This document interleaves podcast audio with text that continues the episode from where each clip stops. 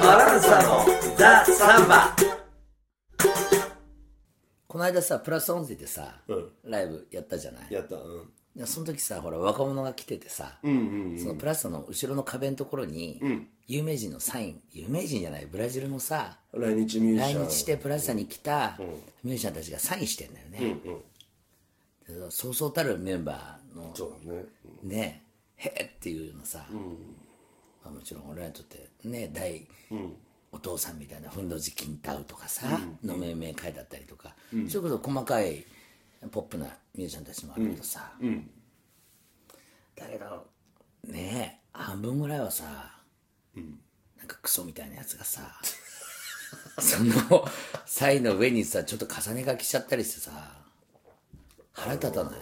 ああそれは最近っていうかお前ただのブラジル人だろっていうさ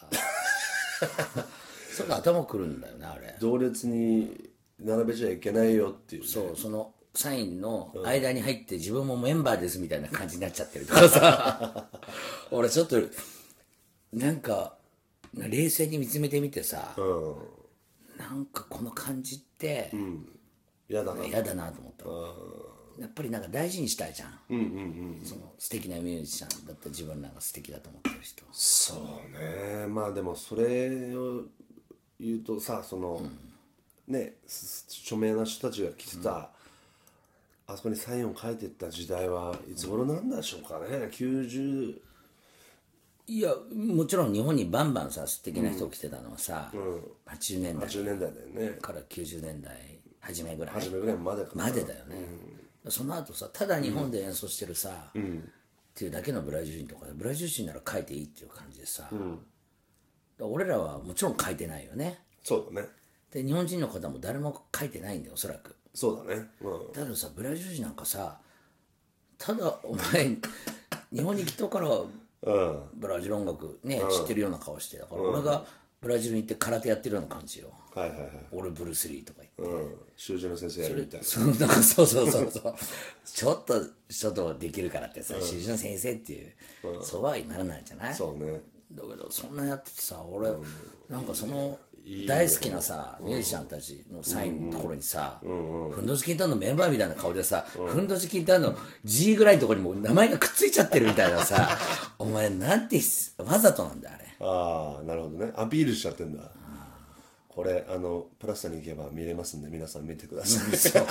ああムカつくよねああいうのすごいねやっぱりサカセってさ昔からさえっと怒りパワーが俺のあの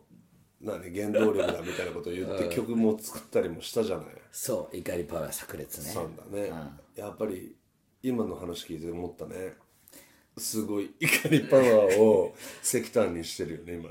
まあねいや俺でもね昔はさ若い時は俺怒ってるんだと思ってたのねえ怒ってるだから怒ってるからこれは怒りパワーだって思ってたんだけどうんうんうんうんあのね違うと思ったこのね乾きああもう乾いてんのよなるほど違う言葉出てきたね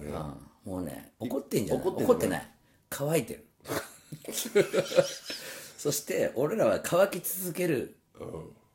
乾き続ける状況っていうかさ全然こうオアシスにたどり着いてさ潤ってないあーみたいな潤ってないやつもちょっと嫌な言い方になっちゃそううそうそうだけどなんかその感じが俺らがうんサンバ人たるところだよねああ面白いねなるほど俺ら怒りじゃねえん全だ然怒りじゃない怒ってないよ、怒ってない 乾いてるんです だからこんなにお酒飲んじゃうんですなんか街頭インタビューで最近怒ってることありますかとかいう時に出怒ってない怒っ怒ってないてないそういう時には出てくるも ん怒じゃってないないそう乾いてる乾いてるなそうまあねだけど今サインの話だけどさサインうんまあ俺結構ね、俺らもサイン求められる時あるじゃんあるねうんコッキーとかさ、普通に「小旗」とか書くじゃんそうだねコッキーかな例えばアルバムに俺が3センチぐらいの間にさ点とかさバランサとかさ日付とかさありがとう」とか書いてるところにさ、コキはさ7センチぐらいでさ ドカーンって書いちゃうただ漢字で「小旗」って書くときかカタカナで「小旗」って書くときもあるな 俺最初はたまげたけどねああサインのこだわりがないのかな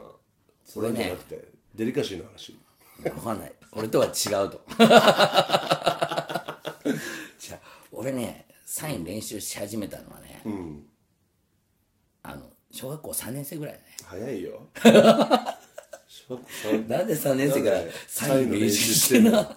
んのでもは流行ったよね流行った流よ行ったねやつは子供の時はさ俺が特別なんか芸能人になりたかったわけじゃなくて、みんながやってたちょんっだとよサイン練習したよね、うんうんうんうんこうさなんだろうね分かんないな俺その俺遊多びだよ分ねその最初に、あの 組んだバンドが小学校3年生、じゃあバンド組んだ時にやっぱサインも考えなきゃみたいなそういう話なんかそんな感じバンドってなその時はどういうあれなのあのね、楽器はな何楽器もやんの、うん、楽器も一応 あのね小学校の掃除の時間が終わった後学活みたいなのがあって、その間がちょっとあるのよ10分ぐらいさみんながワイワイしてる時、その時教室の後ろのところでコンサート開いてた、エンターテインメントするみたいなそうそうそうあのー俺と、多分ね3人俺と含めて3人しかいなかったんだけど、 それであのツイストの曲歌ってたツイストそうまあ「あんたに」とかさはいは「あいげそれ歌うと3人で」そうあのほうき持って あじゃあエアエアギターでエアギターエアギター 俺メインボーカルだったんだけど、であのあと友達はあのギター弾いてるあのほうきを長いほうきをこう横に持ってサイドギター的なでそうそうでバンドの名前何しようかなって言ってすげえ考えて「あ分かったトーストがいいよ」とか言ってなんで通ってたのツイストの曲やるから 小学生らしくてさえいいよねー、そっかすごいですねでトーストって、どうやって書くか分かんないから、あ英語がそうで友達がなんかトーストは、だから TO SUTO だよとか言 って、ローマ字だよけど今思えばさだからトーストって書いてその下に「逆瀬川」って書いてたのよ、えで友達がこうさ、やってさサイン練習してただかすごいねそれら最初に組んだバンドはななんて言われたら俺トーストって言おうと思ってるのそれその相方2人は覚えてるのそのトーストについて一人はね、ある日突然ね、いなくなっちゃってね多分夜逃げだねうんすっごい仲良かったんだよへえー、前の日の夕方まで一緒に遊んでて多分彼も知らなかったね、ああ、そういうことだ、うへん、でバイバイってさ明日もねって毎日遊んでたからおしゃれな男でさ、えいつもじいちゃんのさ、ベストをさ、上に着てさチョッキじいちゃん下も必ずあの当時、まあ、俺も1年通して半ズボンだったけど、ー、なんかそのちょっとマッチみたいな感じそうマッチそんなの着てたっけそんじゃないそうそうそうだからチョッキチョッキかチョッキっていうの、だからあののワイルドだぜみたいに、彼みたいに肩のとこで着てんじゃなくて、はいはいチョッキになってるああを必ず着て中は必ずボタンダウンみたいなの着てへえシャレシャレそうズボンもだから短パン半ズボンも上もジーンズで、こうでいつも中にこうボタンダウンのシャツ着てさ腰には革のベルトしてさ革のベルトにこうちっちゃなポーチみたいのがこうスルッとこううんうんわかるわかるなんかピストル入れるやつみたいなさああいうふうにピストルを刺すホルダーみたいな、ああいうのがパッとついててさ、その中にいつもハンカチとティッシュ入ってんだよねええ いやなかなかねおしゃれなやつでさでいなく急にいなくなったの、うんそうなんだよなんかままあ家の事情だと思うなのっきなら心ない地が苦しかったんだけあど事情がでもそんおな母さんも今思えばものすごい美人だねうん若い感じのかなまあ家では家業なんかね飲食店やってたんだけどああそうなん だなんかいなくなったんだよねすごい話になっちゃっ突た然 トーストを思う時はいつもね彼のことを思い出すね、仲良かったから、いなくなっちゃった、ショックだったねああ一言ぐらいと思ったけどきっと彼も知らなかったそういう感じじゃなかったもん、 うん、あの芝居してるわ感じじゃなくてね、まあ俺が言いたかったのはトーストってサインからそんなところまサインでで話を持ってそうすごいねそうコキは最近何聴いてんの音楽音楽はね、音楽もあれなんだけど、まま全然話全然関係ない話すると、俺料理結構好きじゃん好きなん好うんきでしょ俺わかるよしてるでしょわかる最近全然関係ないよこれ話、うんあのいいよ自由な時間ですからーちょっとさ影響受けたえあの料理やる人の本買ってまあまあ昔から読んでる人はいいんだけどあのその人ね、サラダ油使わないんだよであごま油使うのもうわかるでもそのあのーいってないやつを絞ったやつだから透明なやつなの茶色じゃなくて、はいはいはいはいいわゆるそういうさはい中華ねあのごまの匂いがプンプンするやつじゃなくてサラッサラのやつでそれ今まで手出してなかったんだけど、ついにちちょっとそれ使ってみたのね、すごいそしたらもうすっごい良くて、マジでうん、だからもうもう俺46歳になって、サラダ油卒業かなって ゆっそマジですっごい高いんでもその話さあの5個のさまざまなまっちゃんとかで話したあまっちゃんと話してないかなあの人かな、料理の人と話してほ しいねぜひそうだねあのー軽いんだよねなんか仕上がりがこうマジで とか言ってまあそんな偉そうなもんじゃないよ普段食べるものをなんか炒めたりとかするだけなんだけど鶴亀のね鶴亀ああそうだね高松鶴亀の、聞いてほしいよねそうだね料理好きな人と話したのも料理の面白いで料理それどうなのえそうその何に使うといいの揚げ物がいいってこと揚げ物ももちろんいいあとドレッシングにも使えるんだよねだか らあそさそういう感じなのよ油としてはだってサラダ油じゃちょっと嫌でしょ嫌じゃないけどまあうあドレッシング作る時にちょっと重たいでしょ、まあねまあねあー俺なんかもう ドレッシングさブラジル行ってからさあのーいわゆるブラジル風酢だよね酢だけどまあまあ、えーオリーブオイルうんと、えっと、それにワインビネガー入これれてうん塩と胡椒みたいなね、をガーッと混ぜてまあめちゃシンプルまあねスタイルうんまあそういうのも好きだけどね、ごまな油いのかなあ酸っぱいよビネガあーがねのブラジルはねブラジル酸っぱいね意ドレ外とッシ酸っぱングねいの好きだよねクリーム系とかあんまないもんねあんのシーザかーなズサラダとかいうよりも、ねもっとさらっとしたやつそうだよね、うんそうごま油そう驚いたわそうちょっと革命が起きつつあります ええじゃあもう一切高いけどもサラダ油を使わないでその透明なごま油を使っているっていうことだよねいつままあずっと続けられるのかどうかちょっと分かんないけど完全にシフトできるのかはまあいろんな油あるからねそうそうそうそう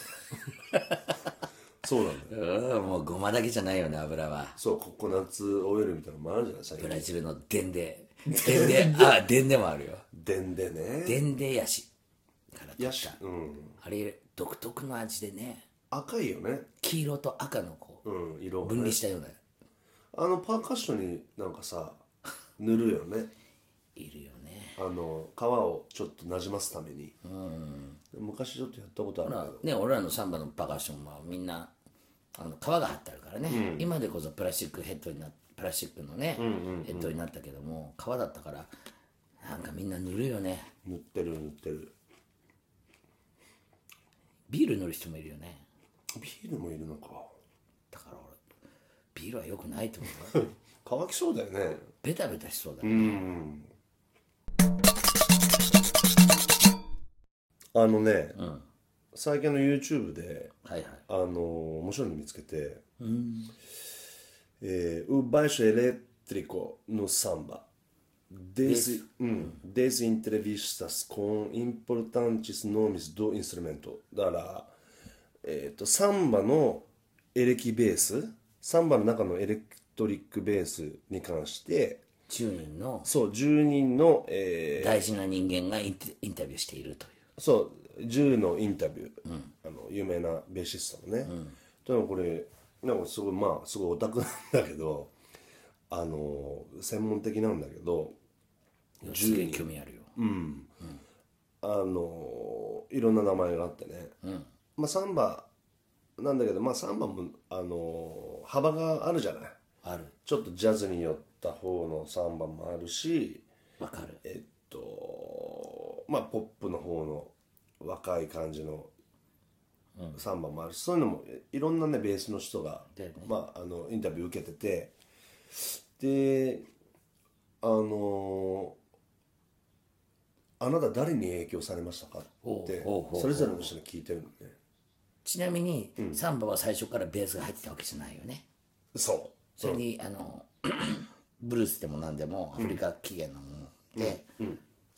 はベースっていうのは割と最近だもんねそうだねうんうんドラムもそうよね、ドラムとベースが全てのサウンドの底辺をグッと固めるっていうのはそんなに昔の話じゃない、まあ俺らがやってる音楽も、ベーシストが最近は入ってないものもレコーディングがともかくねうん、だからえっとそうだねでそのそうだから10人だから、1900年代ぐらいの人の名前を出すわけじゃないっていうことですからねあどういうことあせ1920年ぐらいの人間の名前じゃなくてさベースが「はいサンバ」っていうものが1920年代後半ぐらいにできて、でその頃にベーシストがいたかっていうとそんなことはなくてエレキベースが発明されてなかったしね、うんだから、まあ、エベーレキスベースが入ったエレっキてベースいうの話だよ話でね言えばだから1970年代だろうねそうだよね、うん、ポピュラーになってきたのは、さっきの注意しなくちゃいけないのはさっきのタイトルの中にも「エレクトリック・バイショ」って書いてあるうね、んそうそうエレキベースでっていう話だよね、ウッドベースとはまた別ねそうだからそれで10人のベースの人たちに聞いたら、まあ10人ともルイザン・マイヤーだとルイザンは日本にいたね晩年ルイザン・マーヤにみんな影響を受けたんだよとだからまあすエレキベースサンバの中のエレキベースっていうくくりで言えば、まあルイザンをからまあ始めざるを得ないと話はねいいねというようなことでで、まあ、みんな延々といろんなことか語ってんだけどあのいつか言ったさ、あの俺らが、えー最初の時にサンパウロであサンパウロじゃないリオで見たベッチのライブの時のベースのボロロ、ボロロボロロもやっぱり入っててさ、ああそのインタビューえーもちろん入ってるよ、ね、もちろん最初だってコッキーがめっちゃ影響受けたんだから最初にそうそうそうもちろんルイ・ザオンはエリセジーナとかそうねまあルザンはもう本当彼がそのサンバベース始めたみたいなもんだもんね一応まあそういう話になってるよね、そうであのいろんな面白い話があってねうん、すごくまあサンバ好きでまあベース弾かなくても多分面白いと思うから、これはまあポルトガル語分かんなくても多分分かるようなとこもいっぱいあると思うめっしちゃ素敵なそのエピソードを聞かせてよえなん素敵なその今のそのインああタビュー今の、うんあのーいろいろ、まあ、細かく言えばいろいろあるんだけどうん、とすごいざっくりまたねこれね10人が10人とも言ってるのが、あのーサンバでエレキベース弾きたいんだったら、はいはいあのー申し訳ないけど、パーカッションやってくれって言ってるおおはい、パーカッションやんないとダメよっていうそうだよねことを言ってて、な俺なんかはあのもともとベースでブラジル行ってサンバねやるって時に何もできないのにさパーカッションなんか、あのタンタンのさ、すごい安いやつを買ってさそうだね僕もだからあのあんだけいろいろ打楽器がいる中で淡々にやっぱりそれはやっぱベースやってたからだよねそうかもしれない。淡々っていうのはね、よくやってるあれねまあそこの淡々とベースのこう親和性みたいなのもあるのかもしれないけど、あるよね、うん、でえっとそうそうそうそう、うん、でコッキーなんかサンバやるとき最初にさ「であうーんえうーん」っていうさイメージあったわけじゃない、ああベースだけやってるときはさサンバベースのねサンバベースでさやっぱ気持ちが「えうーんえうーん」みたいなさ、うん、でそれがその淡々とかでもで「でうーん」って「あうーん」ってやっぱり近いもんあったんじゃない、あのねだからそのインタビューの中で若手のうベースの人が、うん、とよくねルイ・ザオンはサンバに鋭を持ち込んだって言われるけど、俺は鋭ってよりかは淡々しいのじゃないのかなって思うとか言ってて、淡々ねなるほど、だから鋭っていうのはやっぱりさっきサガスが言ったみたいにさ、ドゥンドゥドゥンドゥドゥンドゥドゥンみたいなところじゃん、じゃなくてルイ・ザンはもうその、まあ、もう一個先のところで、淡々っぽいもうちょっと細かいフレーズみたいなのを入れたんだよね、なるほどねでそれでなんかすごいみんながこうガーンときたっていうかなるほど、淡々そこで一つ確立したんだよねルイさんはね、うんでそれの、まあ、皆さんやっぱし俺はまあルイさんの、まあ、子供だっていうような気持ちがみんなあって、ルイさんから入って自分なりのまたサンバの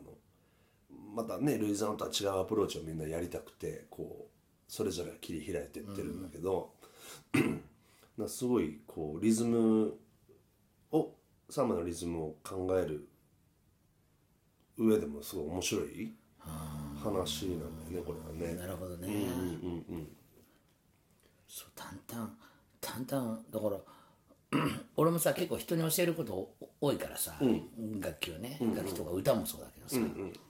でも最近はねやっぱりね、あのかなり最初のうちに淡々を教えるああそ歌う場合でも絶対淡々必要う。うん歌だけでその表面ののり弁ののりみたいな部分ペロッと乗せる部分をあのやっても全然ダメうん下まで食いで刺していかないと、うん所詮だから俺俺自体がそうだったから、最初やる分は歌しか考えてないで、歌だけやってやってたけどやっぱり打楽器を少しやるようにならないとダメで、だから自分を人に教える時も必ず淡々やって、それは淡々ってさちょっと重要な楽器だからさ、みんなで演奏する時に、大きなバスの中でさ、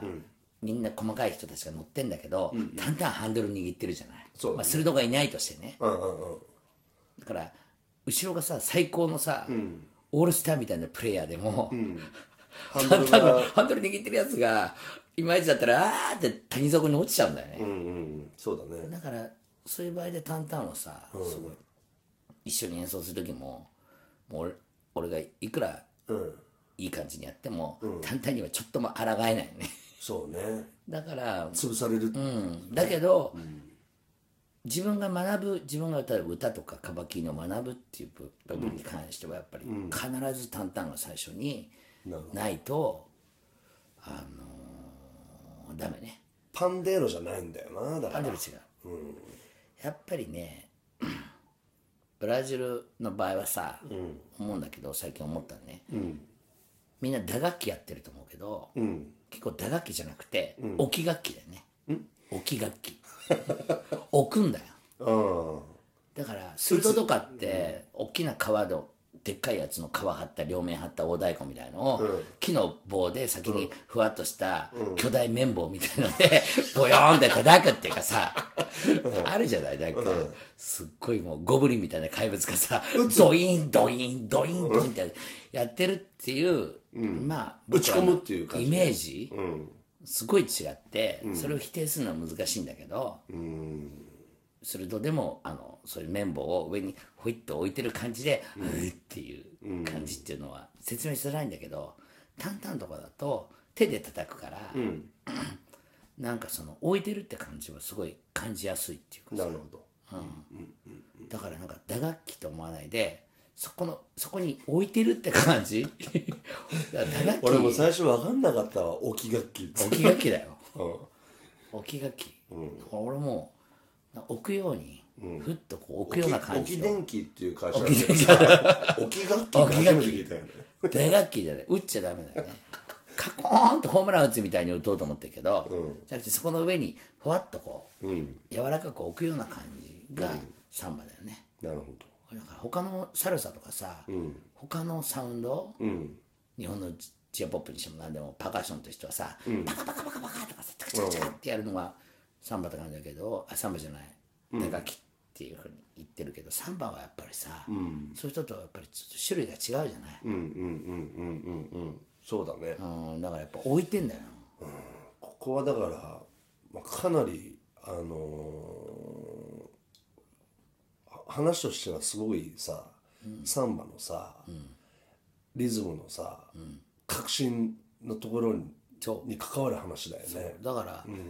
細かいことはともかくいらないから、あの置くように、ペッうーんねうんだバンもさバンって叩かないで、ピトッピタッとさ自分の子供の背中を叩くように、叩くというかトントンってやるようにクッとか愛情込めてクッとやってうーんもこうね寝かしつけるようにやらないと、でもだからそういうさ今の坂瀬さんの話を聞くと思うのはさ、あのーまあ、この間カーニバル終わったけど、はいはいはいはいあのーカーニバルのうんリオねあの楽器打楽器のさ叩くイメージっつうのはさやっぱりまあぶったたく方じゃないまあそれはあれだからだよあの向こうのエスコーラジサンバだからサンバ学校っていうか、まあ、サンバチームだからさ、みんな素人だね、やっぱあのサンバのさ、CD が毎年ね、テーマを掲げて各チームがテーマを掲げて、それをまあ超一流のミュージシャンたちが叩いて出してる CD あるじゃん、うんあれやっぱぶったたいてないよねそうだね俺はもうすごいそういう現場見させていろいろ見るからさ、そのイメージできるんだけどさ、そのエスコーラジサンバ、サンバチームの人たちの,、あのぶったたく感じ、ゴブリンがバーンバーンって さやってる感じとはさ、全然違うよもっとな、しなやかだよね、マッチョじゃないもん全然でもだからあのそそのイメージそのマッチョじゃないイメージをさってさ、本当こう共有してる人が少ないよねまあやっぱり向こうのサンバチームを、あのー先生とした人が多いからね、映像もたくさん出てるし、向こうのプロミュージシャンたちの映像はさ、公表されないじゃないうんうん結局はねだからみんなボインボイン叩くっていうか向こうの結局やってるのも向こうでサンバチームとか行ってるのも普段は普通の仕事しててさ、ミュージシャンじゃない人たちだからそうだね夜だけそれやって、この間第1話でも話したけど第一話あ第1話だからなんだか知知らないけどほらあの俺ら強盗あいつが強盗だと思ってるさ、あのベージャーフロのあの身分証出したさあいつだってサンバなんか何も分かってないくせにっていうまあちょっとそんなような人たちはね、まあ力ずくでやってるっていうかね、でもそれをまあねいいとよしとして真似ちゃうとこがあるからさ、そうだね力ずくなんかたなんかた要するに淡々っていうのはさ、そう表現がしやすい楽器なんじゃないなるほどベースのさ、ベースもそうじゃんそうだねベーベーベーじゃなくてさ「うんうんおね」っていうさその「うん」って感じがいいんじゃないそうね面白い鋭角じゃないんだよねうん面で押さえるようなさ、鋭い切りで刺すようなリズムじゃなくて、あの手で優しくさ子供の背中をふっとこうやるような面白かったでもだからそうそういう面もあるしルイ・ザオンで言えばさ、すごい鋭角な時もあるんだよねだからそこバがいいビんだバよビっねていう時もあってさそれ同じじゃ面白くないもんね、うんまあそのボロロとかも、いきなでりペッペッドンペッドンペッドンピーンみたいないきなりボカーンっていうのもあったりするからいや面白いよねいやとにかくあのサンバのベースはすごく面白いそうね、サンバベースまあそんなにあれは大変でしょだから打楽器できなくちゃいけないんだからさそうなんだよでもだからあそうあのさっき言わなかったけど、俺そのパーカッションできないのに、ゼロから始めて、ちょっとベースが上手くなるために、パーカッションやろうと思ったとこもあるわけよ、ベースがああそうなんだそう俺バランサーやるためにべただやってるのかなと思ったら実はそういう野望があったんだあったのでそういうそれにしてその、その YouTube で皆さんの意見を聞いたらさ、いはいみんながさ「パーカッションやんなきゃベースはダメだよ」とか言ってるからいやもう間違ってなかったなと思っていやーそうでしょう、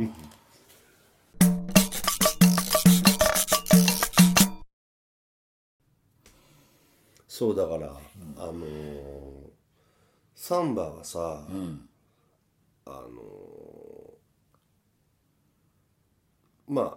メロディーとかリズムとかいろんな歌詞とかいろんな要素があるじゃない音楽のサンバ、ね、音楽として捉えた時に、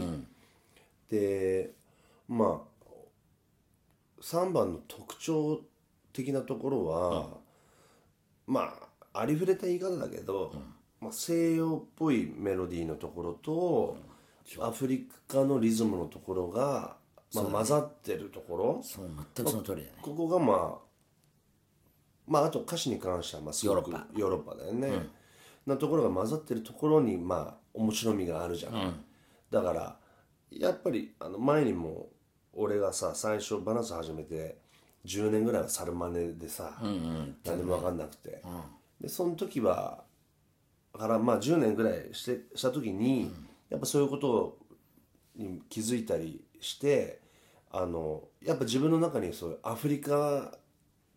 性みたいなものがまあないっていうのを気づいたよね、だからそっからはまあそのアフロブラジレーロアフロアフリカ的なものを自分に入れ出してからまあやっぱそれまでとそれからがすっごいもう全く違うものになったと思ってるんだけど、そうだねだからサンバをあのやるなら、まあもうねサンバをアフリカを語らずしてサンバを語る ことにサンバのリズムを語ることなかれじゃないのかともうもう思ってるようわそうだね今は。まあ、そういう意味で言えば八尋さんとこはさ、うんうんうんアフリカアフリカでさそうだね友廣さんねうんうんうん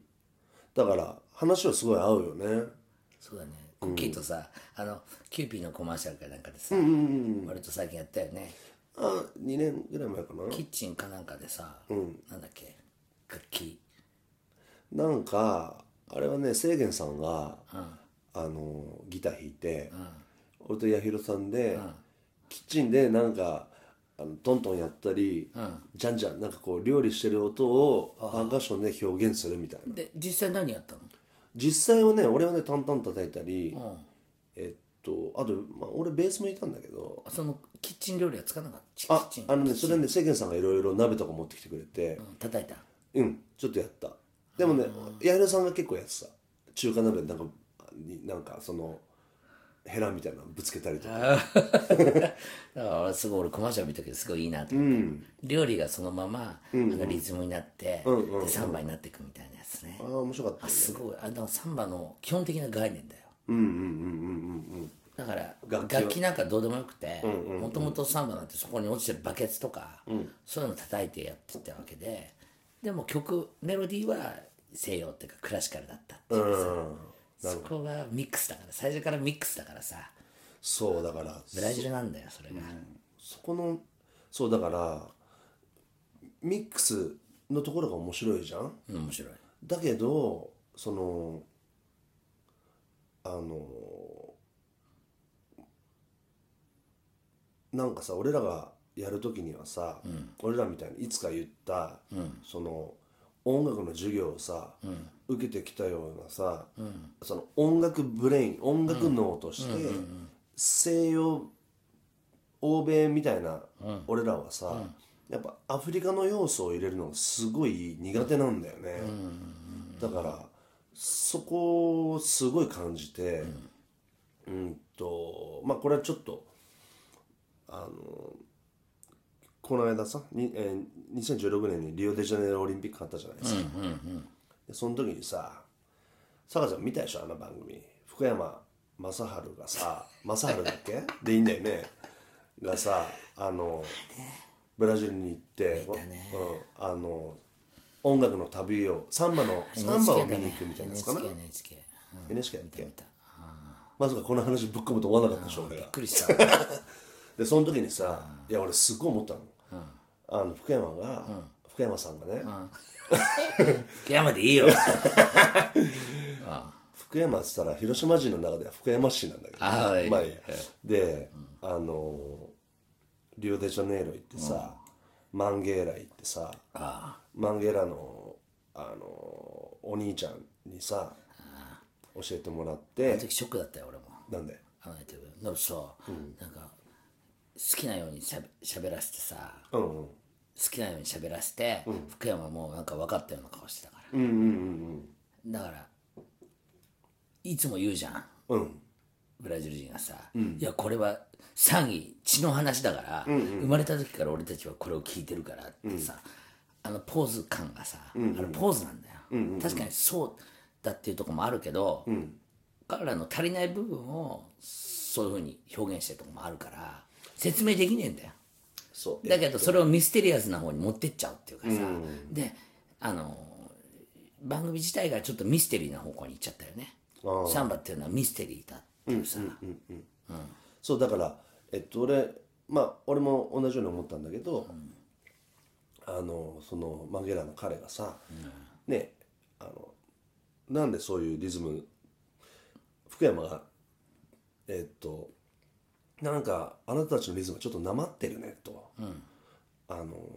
俺にはわからないちょっと独特のなまりがあるんありますねって言ったらその彼が福山もある意味ピュアだよね そうそれ以外の世界全然知らないっていうかきっちりした世界しか歩いてないんだよねそうででそれでその彼が「あのサンバは俺たちブラジルの血に血に入ってるから説明なんかできやしないんだよ」みたいなこと言ってそれも嘘なんだけどね そうそしたら福山がさ説明できんだよ福山がさ「ああそうですか」ってそ言ったわけよだから俺は俺はその時にこ肯定しちゃったの人本当音楽の興味が薄い人なんだなと思ったよねわかるわかミュージシャンなんだかなんか知らないけどわかるわかるなんでさそこでさあの分析しまなしかっうん納得できちゃうのか、不思議でしょうがないたとそれを知らないカルチャーを、まあ僕ちゃんがやったからだよ 僕ちゃんなんだよ、知らないカルチャーだそんなのもうとっくに何十年もこっちはやってきてるけどさそうだねそんな血の話、俺らだから血の話に踏み込んだ人間だから、 いやそれは血だってさだから八尋さんなんかもさ俺らに対してさなんか、いやもうサンバはもう、 いやもうみんなでばねでんちゃんとかこけ任せるよみたいな感じでさ、言うけどさでもああの人はちゃんと分かってるじゃん、そうだあの住むででそこにもやっぱ答えあるじゃんアフリカのところにさ、そうだでそれは多分形にしてるんだけどなんか分かんないとことそういうふうに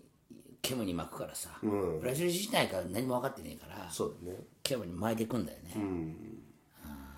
それでもだからそのリズムの話ってさ、あの面白いよねなんか面白いよ、全てはリズムだよね、歌もあの福山のさ、それを見てなんかあのいろいろ考えるとかあったね考えたよだからあのーまあすごい、うん、ちょっとあの独断的な意見だけど俺の、っていうと大体やばいこと言うんだけどさお願いしますその福山の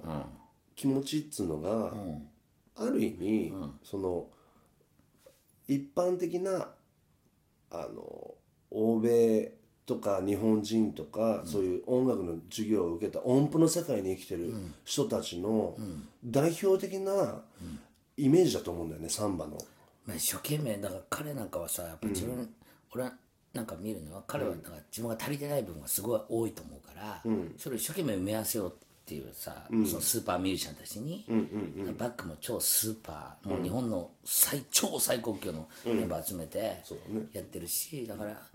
学ぼうって気持ちなんだよねなんか自分足りないっていうその劣等感もすごい強いよ、だから彼の話こんな話でもどうしようもねえんだけどさああまあそうだあ別にまあそれはもうそれで置いといて、 あのえっと俺が言いたかったのは、その福山のか彼のそのまあ演出かもしれないけど、いやあのよくわかんないけど独特なものがあるんですね皆さんにはブラジル人にはサンバには、っていうところで終わっちゃってる、あののがえっとまあ普通でそれのすごくあの良くない形、それが良くない形で出てるのが、あの浅草サンバカーニバル。だと思うんだよねリズムに関して、まあリズムに関してっていうかまあ演奏とかまあサンバに関して、あのー表面とか、そのあのーバランスが悪いんだよね、バランスがアラアフリカの方の話とかの理解がまあすごく足んなくて、そっちじゃない方のだから福山のバックの人たちのもっとダメバージョンみたいな感じになっちゃうっていうか、しょうがないよなさ、そのコピーのコピーのコピーみたいにしてさだいぶ劣化してるから、まあねそれもあコるピーのコピーのコピーでだいぶ劣化してるよ、ただ俺が、 うんその彼の深山の番組をね、いいと思ったのは、彼の判断がすごく生かされてると思ったあの番組の中で例えばその前にさ宮沢君とかさ、まあ、俺もそうか宮沢君とかは結構さ今までのブラジルのご意見版とか、その辺のある程度の流れをもうめちゃくちゃ追っかけてたけどさまあ絵がまあ最初にあもうあもう最初に会って彼もなんかそういうゴールをしててそこに近づきたいみたいな近づけたけど、彼の場合はさ、こういう場合は福山さんの場合はさ、 あの 自分であの自分の旅でたどり着いたみたいなさうだからとてもじゃないけどこんなに、まあ、俺らもう30年近くサンバを追い続けてる人間と、かもっと上のご意見番の人たちもいるけど、その人たちの論理を全く関係なく、俺す俺様はここにたどり着きましたみたいな、俺らから見たらすごく幼稚だけど、だけどなんか彼なりのちこの答え出したところにはすごくこう逆に俺はそっちの方が好きっていう部分もあった。ああ断定できたっていう NHK 使ってさあんな特番でさ独自すげえと思って独自にやったのはいいすごくいいと思った、だからまあなんか両方だよねうん、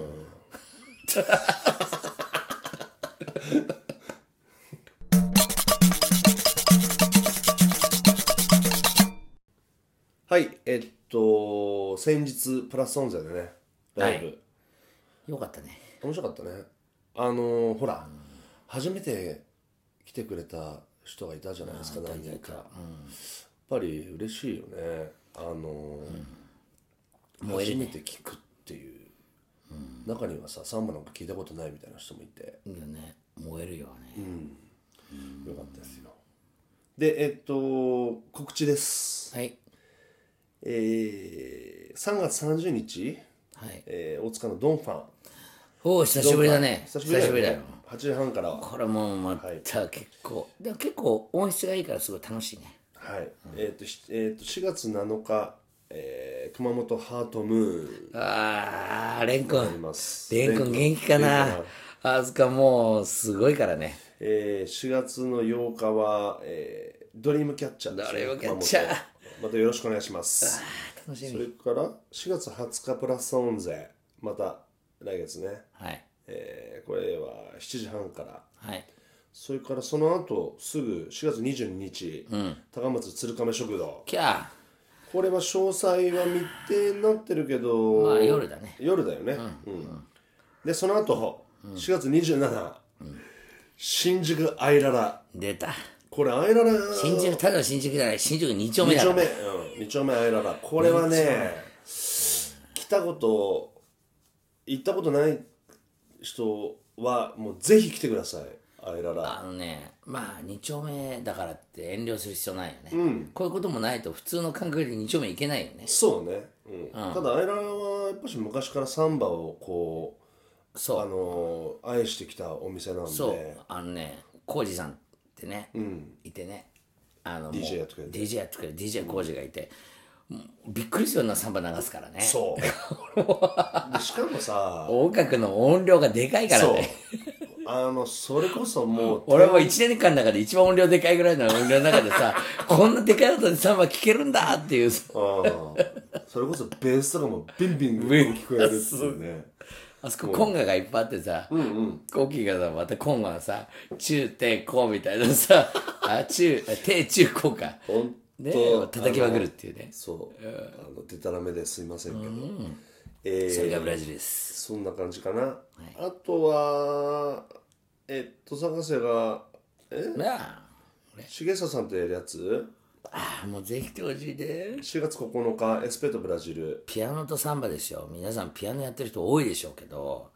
ピアノでサンバできるんですよねでそそれはれもうぜひ4月聞いてほしい4月15日は様々ねそこでまたやるんでしょやりますなんだああでもさ音楽のゆうべサンバだけじゃなくていろんな、あのー素敵な音楽をピアノと一緒にそして僕はその時はパーカッションやるか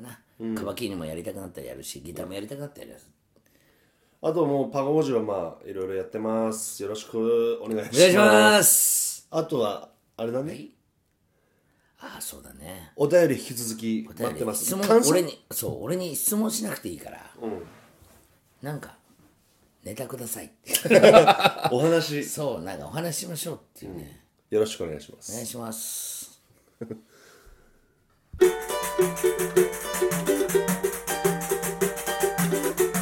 バランサのザ・サンバ